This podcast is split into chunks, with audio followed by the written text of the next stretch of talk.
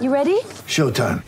On May 3rd, summer starts with The Fall Guy. Let's do it later. Let's drink a spicy margarita. Make some bad decisions. Yes. Audiences are falling in love with the most entertaining film of the year. Fall guy. Fall guy. Fall guy. That's what the poster said. See Ryan Gosling and Emily Blunt in the movie critics say exists to make you happy. Trying to make it out? Nope. Because I don't either. It's not what I'm into right now. What are you into? Talking. Yeah. The Fall Guy. Only in theaters May 3rd. Rated PG-13. Get ready for the greatest roast of all time the Roast of Tom Brady, a Netflix live event happening May 5th. Hosted by Kevin Hart, the seven time world champion gets his cleats held to the fire by famous friends and frenemies on an unforgettable night where everything is fair game. Tune in on May 5th at 5 p.m. Pacific time for the Roast of Tom Brady, live only on Netflix. I'm James Crepea with the Oregonian and Oregon Live, bringing you the latest Oregon Ducks headlines.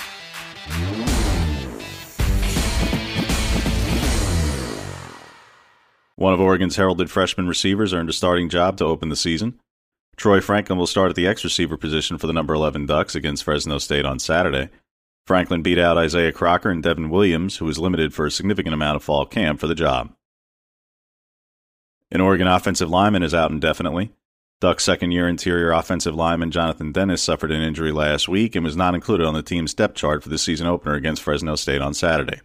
A mid year enrollee in 2020, Denis did not appear in a game last season but was with the second team offensive line at center. He repped at several interior spots during the fall camp.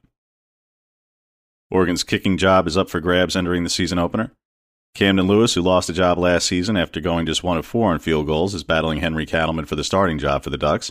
Katleman, a walk on, made all four of his field goals last season after taking over as the starter. Oregon men's basketball will not host Michigan this season. The Ducks were scheduled to host the Wolverines in the second half of a home and home series last season, but that game was canceled due to the pandemic. The hope was to make it up this season, but it was not part of Michigan's non conference schedule released on Monday.